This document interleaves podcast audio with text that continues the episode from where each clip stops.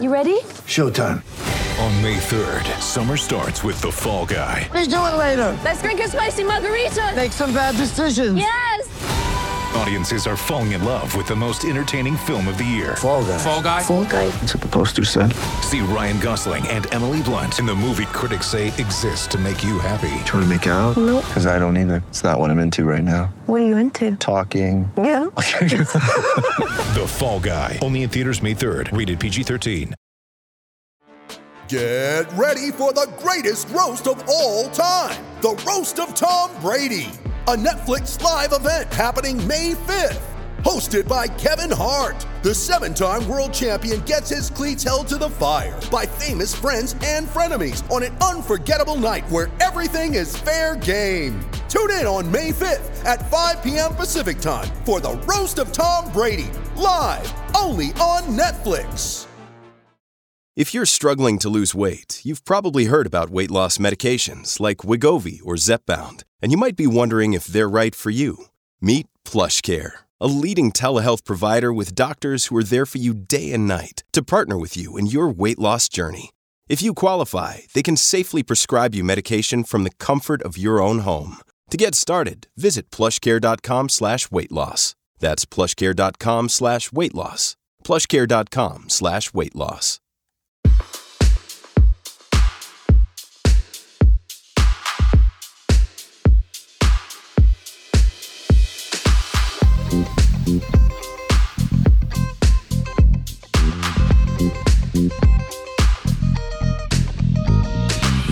Hey everyone, John Wertheim here. It is this week's Sports Illustrated / Tennis Channel tennis podcast. Happy Australian Open, everyone. We are going to do a mid-tournament podcast with Martin Blackman. Martin heads up player development for the USTA. It's been an interesting week for Martin, watching Danielle Collins, watching Francis Tiafoe do so well here in Australia. Also some disappointments as well. But Martin and I sit down and talk about a number of topics: the state of U.S. tennis, the new installation of Marty Fish as Davis Cup captain, and Martin also helps qualify and clarify some of the issues we discussed on a podcast a few weeks ago about the transition tour, which is now called the ITF Pro Tour, where the USTA fits into that. This was a topic that resonated with a lot of you, still a lot of unanswered questions, so I had asked Martin to sit down and try and clarify, and so we talk a bit about that. So this is mid-tournament. I hope none of this is particularly obsolete and outdated, but here's Martin Blackman.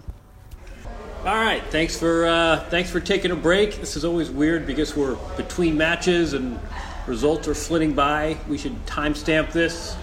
It's Monday afternoon, and we both saw Maddie Keys bow out to Svitolina in three sets. But overall, as we talk right now on Monday, I gotta think you're a happy man. Nice tournament for U.S. tennis overall. Yeah, thanks for having me, John. I'm really, really pleased with the results this week.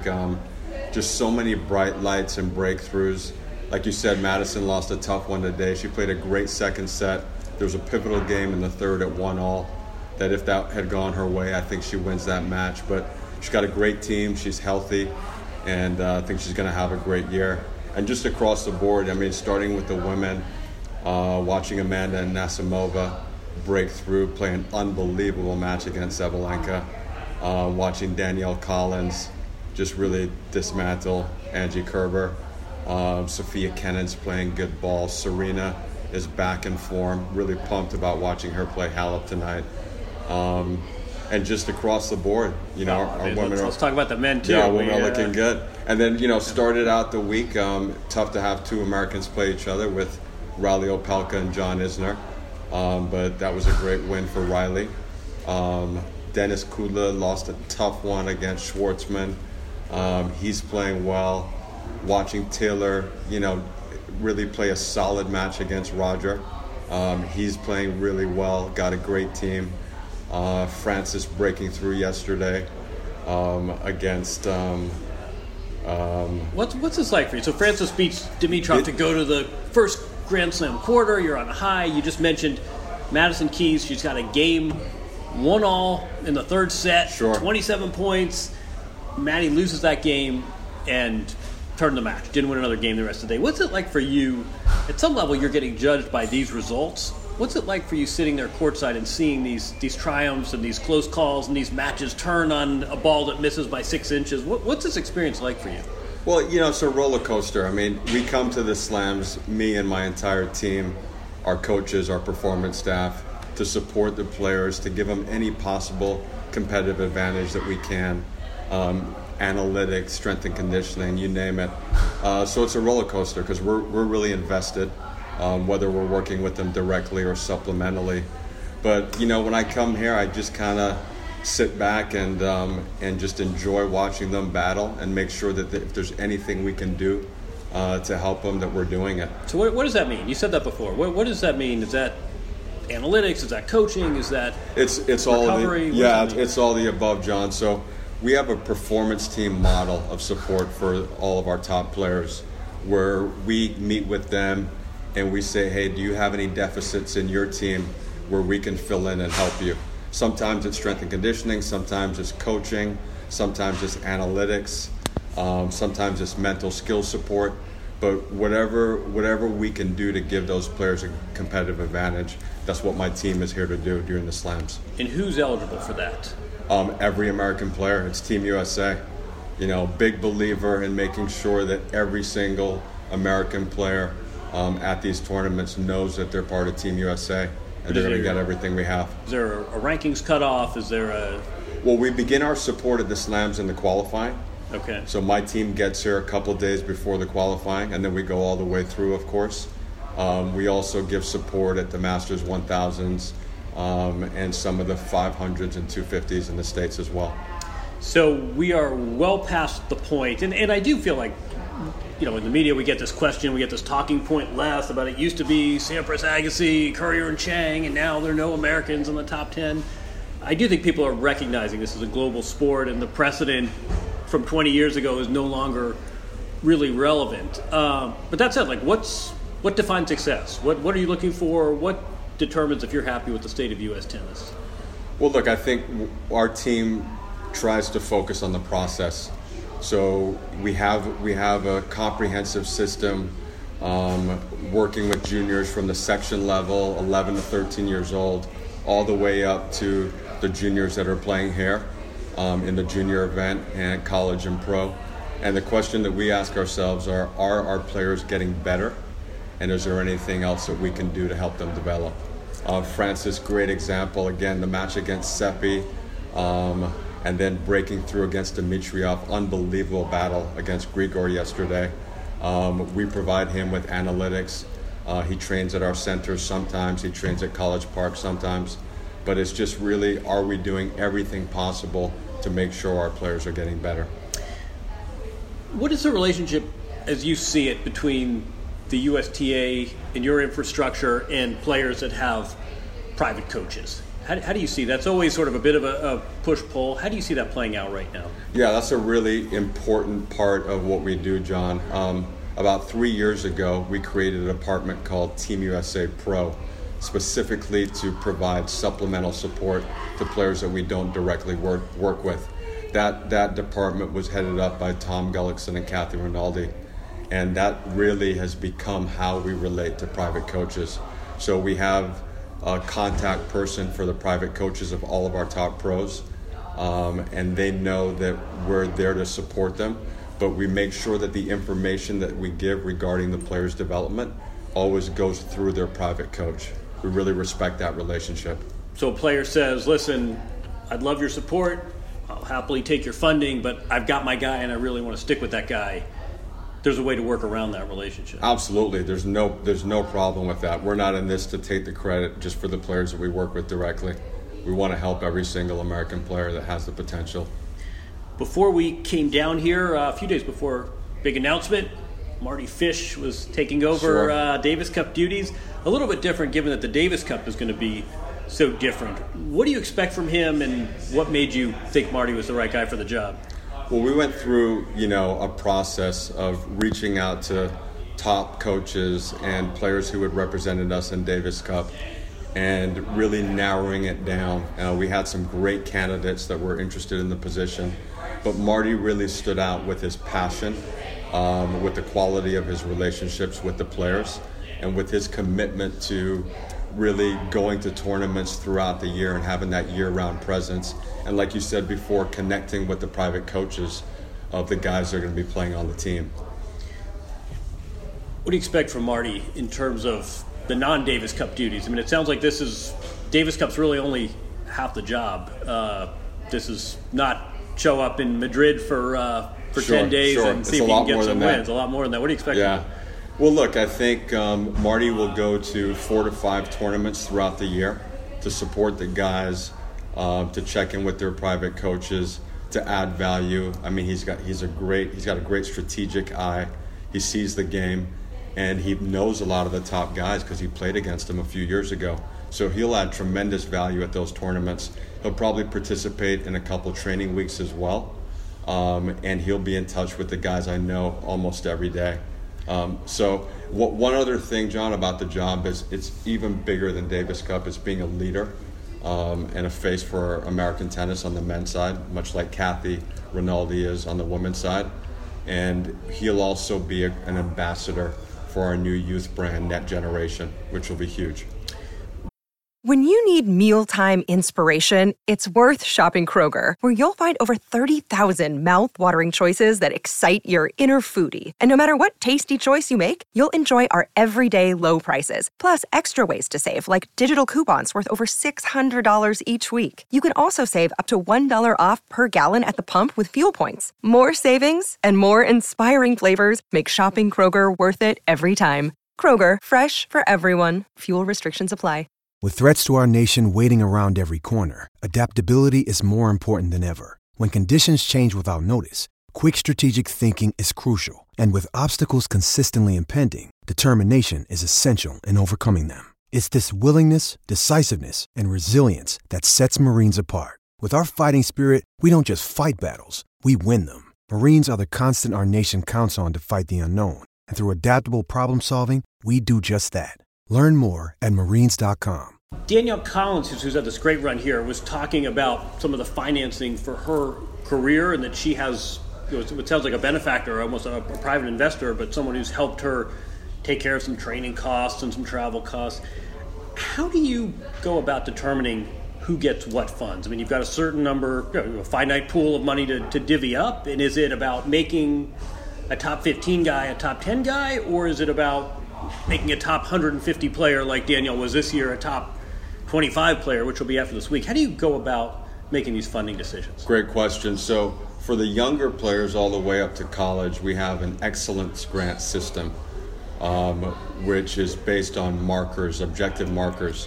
When players hit those markers, they get those excellence grants. These are ranking markers? Those are ranking markers and performance markers, results in tournaments. Then when we get into the 100 to 200 range, those are decisions that are made by our head of men's tennis, head of women's tennis, and most of the support that we give for those higher ranked players is in services. What do you make of this tournament when you come here and walk around? I mean, you're in player development, you're not a facilities guy, and luckily it doesn't fall to you to sell sponsorships and deal with the roof courts with roofs. Sure, When you walk around here, what's this like for you? What are you processing? Well, look, all the slams are so special and unique. Obviously, I'm biased because I think the U.S. Open is the crown jewel, but it's pretty impressive what Tennis Australia has done on this site with the activations and what they're doing on the perimeter. Just when you're walking in, they've really made it into kind of a watering hole. And we're up around the 4th floor, which is new. So every year they seem to be adding something. But like I said, I think our transformation at the Open takes the cake. I think it's amazing. You guys are competitive with each other? We have to be. I won't ask you to rank the four majors. Let's talk specifically about Francis, because he does not come from your traditional tennis background, and I think his backstory is part of what makes him so appealing. He alluded it to, I don't know if you could hear his on-court interview from where you were yesterday. I couldn't hear it, but it's clearly a dimension of this story that he appreciates, certainly from a media perspective. It's very easy and heartfelt in a storytelling sense, and this is not a guy who comes from what we think of as a conventional tennis background. What can the USTA do, especially vis-a-vis Francis, to use him as an example? The example, as he says. Well, I think what's great about Francis's story is there's so many kind of connections and coincidences and opportunities that kind of conflated to give him the opportunity that he had to pursue his potential. His dad was a project manager when the facility at College Park was being built. At the Maryland tennis facility. Then he stayed on as full-time. Francis and his brother lived there. Francis came into what was called their Junior Champions program. That program became a regional training center for the USTA. It's an NJTL.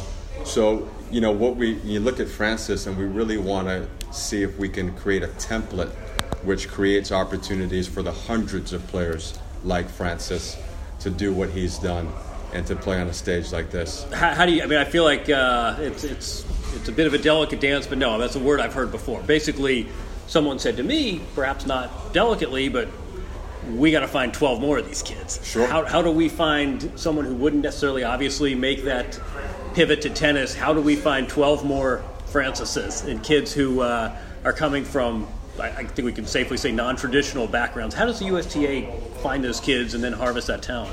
Sure. I think a big part of how we do that is we leverage our existing infrastructure of what we call NJTLs, National Junior Tennis and Learning Programs, which are designed to combine tennis and education for kids in inner city areas or just underserved kids throughout the country.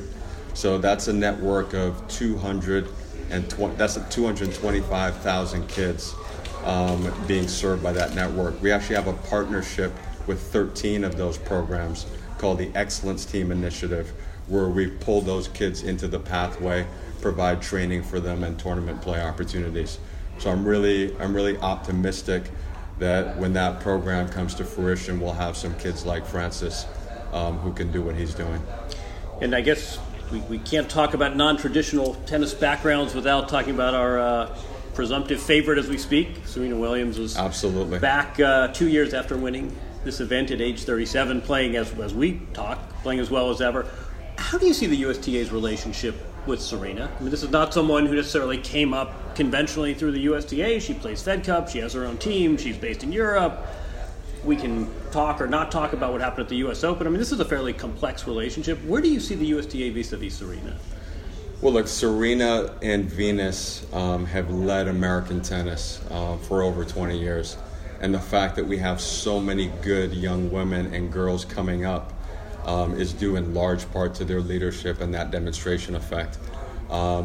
We are there, again, that performance team support in any way that we can, but she's got such a comprehensive and outstanding team that, you know, there's not really that much that she needs. But again, the relationship with Serena and her team is good. Kathy Rinaldi in particular has a great relationship with Serena and her agent and her coach. And we're here to provide anything that she might need, but her team is amazing. Let's talk. I have a confession I want to make to you, which is a few weeks ago I did a podcast and I had a guest on and I talked a bit about what we say colloquially is a transition tour, but it's now the ITF World Tour. Yeah. I candidly didn't quite realize the rabbit hole I had jumped down. This was a podcast that drew a lot of attention and criticism and conversation. I was caught a little bit by surprise with that, but I did want to sort of get the USTA on board and see if you were interested in clarifying anything or if you were interested in adding to that discussion. I don't know if you heard it, but I did hear it, John. So what should people know? I mean, it seems like this is a lot of criticism and chatter, especially in junior tennis circles, college tennis circles, and I do want to make sure you guys are fairly represented here. What do you want people to know? Yeah, I appreciate that. So, I mean, I think what people really need to know is that this process started in early 2016 when allegations of match fixing and illegal gambling were exposed. And at that time, the governing bodies gave authority to an independent review panel to study, research, and make recommendations that would be binding. So there's been a lot of talk about why did the USTA let this happen? Why didn't they block it? Why didn't they delay it? It's important for people to know that that was never an option. So let me just, we should just probably set the stage. We have these troubling gambling and match fixing allegations, but these are happening at really low level events. I mean, these are not guys the casual fan has heard of. These are guys oftentimes with rankings in quadruple digits. Sure. Very few Americans. These are really obscure players, but it does seem like, to address that, what the ITF did was say, listen, we need to redefine what constitutes a professional player. So the conventional sort of challenger circuit, satellites, going way down to sort of very minimal money tournaments, those have been essentially lopped off, and the rankings are much sparer than they used to be. So I think we need to sort of make that's right level set for your audience. Right. Yeah. So the rankings will cut off at a much lower, if you will, lower meaning a lower number, and then the ITF World Tour rankings will live underneath that.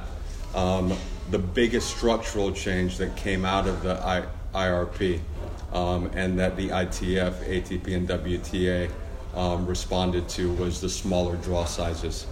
So 32 main draw, 24 qualifying, and the reason for that was to eliminate the overlap between events. A big part of the vulnerability for players was if they went deep in the doubles of an event, it overlapped with the qualifying of the next event. Yeah. So there was a lot of incentive to not give best effort in order to get to that next tournament, and you can imagine how much vulnerability that would create. So the ITF comes, they have a proposal, and I think one of the concerns in the U.S. is this really is going to reduce playing opportunities for American kids that in the past under the old system could bounce around from these events and hopefully move up in money.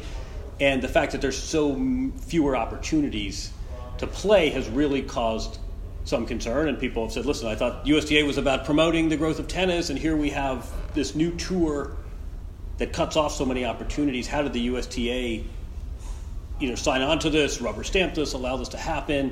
What's your response to those people? So I guess the first thing is we didn't sign off, we didn't rubber stamp it. So this was a structural change, again, dictated by the IRP, ITF, ATP, WTA. So our first response was really one of discovery and making sure that we understood every detail of the new structure. And obviously, we were very concerned about the effect on our American pathways, in particular our national junior pathway and our collegiate pathway. So we created an integrated project team after the discovery process and education process, and we went to work and we really blew up the calendar, and we looked at every single week and make sure that we created an optimal calendar. The other thing that we did, John, was we created a comprehensive wildcard linkage so that players in our national junior and collegiate pathway could get opportunities by having good results in those pathways. So I just want to highlight a few of the innovations that we came up with to mitigate some of these issues. We created a new category of event called National Closed for just American players. Again, wildcards will be linked to that. We piloted pre-qualifying events just for American players. Wildcards will be linked to that. We created automatic wildcard linkages for American players so that if you win at one level, you automatically get a wildcard into the next level. And then we did the same thing with the junior calendar. So about 33% of all of the available wildcards are allocated by these automatic linkages, primarily to college players and American juniors. All these wildcards to then play on this ITF tour. Exactly, to play on the tour. The other concern that was raised again was the impact this might have on college tennis, which already is heavily international, and people are conveying to me, listen, if my kid is a nice junior player but all the spots in college tennis are being taken by overseas recruiting and kids that tend to be older, more physically mature. There was I don't know if you saw, there was a story that Baylor now has a 23-year-old kid, and people are saying, listen, my 17-year-old from Boca's, not only are these opportunities being winnowed at the pro level, but these college spots are being taken too. What's your response to that concern? We're definitely concerned about it. Jeff Grant referenced the percentages of international players playing at the D1 level. Our response will continue to be that we're going to create as many opportunities for American college players as possible to make sure that, you know, to really send a message that international players who come and play at universities, and we're not necessarily against that, but only our American players are going to get those opportunities. Going back to the calendar development, we optimize the calendar so that there are no conflicts with the major collegiate events, so that college players don't have an either-or proposition when they're playing those events, but they will get the linkages and the opportunities. So, I mean, from what you're describing, I mean, how much resistance could the USTA have put up? I mean, was this a done deal, and you're trying to make the best of an unfortunate situation? I mean, how do you characterize this proposal comes in, we've got this match-fixing issue, it's terrible publicity, we need to address this, here's what we propose. Was this presented to you? We're getting authentic tournament background noise here. That's how you know we're here. Katerina Sinevova, Elise Mertens, Arena Sabalenka. Just a sidebar. Don't we love that Sabalenka lost here to Amanda Anisimova? Amanda Anisimova, and she's still here to play doubles today, 72 hours later. That was her court call we just heard, but. No, I'm trying to figure out to what extent were you guys backed into a corner and just, listen, here's what the plan is. We're make the most of it or make the best of it, or was this something that the people who think that this wasn't defended, do they have a point? It was a done deal. These changes were going to happen to protect the integrity of the support of the sport. And like I said, the process that we went through, how integrated it was, how deliberate it was, the fact that we came out of it with a new department called the Competitive Pathway Department that's headed up by Megan Rose, so that we can address everything in the most integrated way possible, I think is the best response that any federation has had to a very tough issue. Going back to college, I think people don't always realize that legally there are some impediments. You can't simply tell people who they can and can't recruit.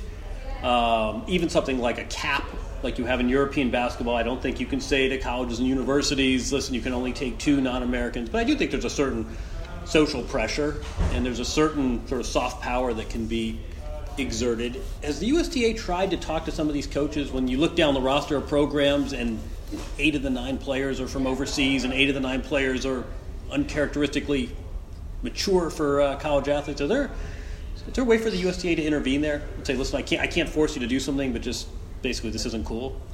Well, I mean, our position is that we strongly advocate for the recruitment of American juniors. That's something that all college coaches know.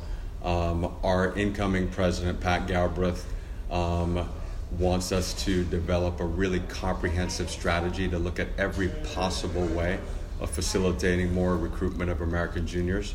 So that's something that we're going to be really focusing on this year. But as you said, there's some constitutional law issues, related to quotas, and that's probably not a reality, being able to do that. Let me ask you, close on the personal. People can, I'm sure, hear you're a mellow guy, measured guy, well regarded here. Is this everything was cracked up to me? Is this more than you bargained for, or is this all part of the job? Well, I mean, first, it's a privilege. It's really a privilege to be in this role and to be a leader in Team USA. It's humbling because our team is amazing. Have the best team of people who are so committed and passionate about what they're doing.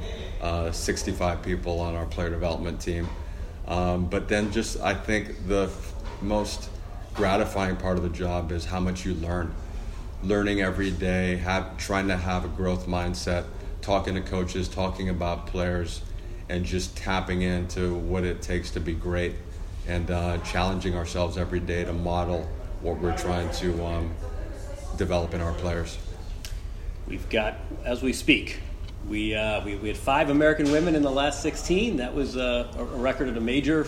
Six, going I believe. Back more. Yeah, that's right. We had a 17-year-old. Yeah. You know what? It's funny. We'll keep rolling on this. But it's funny. We were talking about five women. They said, well, I can't count a 17-year-old as a woman. She's still a girl. So we were laughing about Amanda Anisimova is a six. And that's whether right. we wanted to say a 17-year-old is a... we were counting her as a woman. So 6 out of 16. And then obviously Francis is a breakout story still on the men's side, which certainly augurs well for the future. Thanks. Glad we could do this. Thank you, John. Thanks for having me. Good luck the rest of the way. Thanks. All right, that does it for this week. We're going to do another one of these very soon as we round out the Australian Open. Thanks to Martin for the visit. Hope that clarified some of the issues that have been out there and chattered about by a lot of you guys. We will wrap up the tournament on next week's podcast. Have a good week, everyone. Enjoy the final weekend of the first major.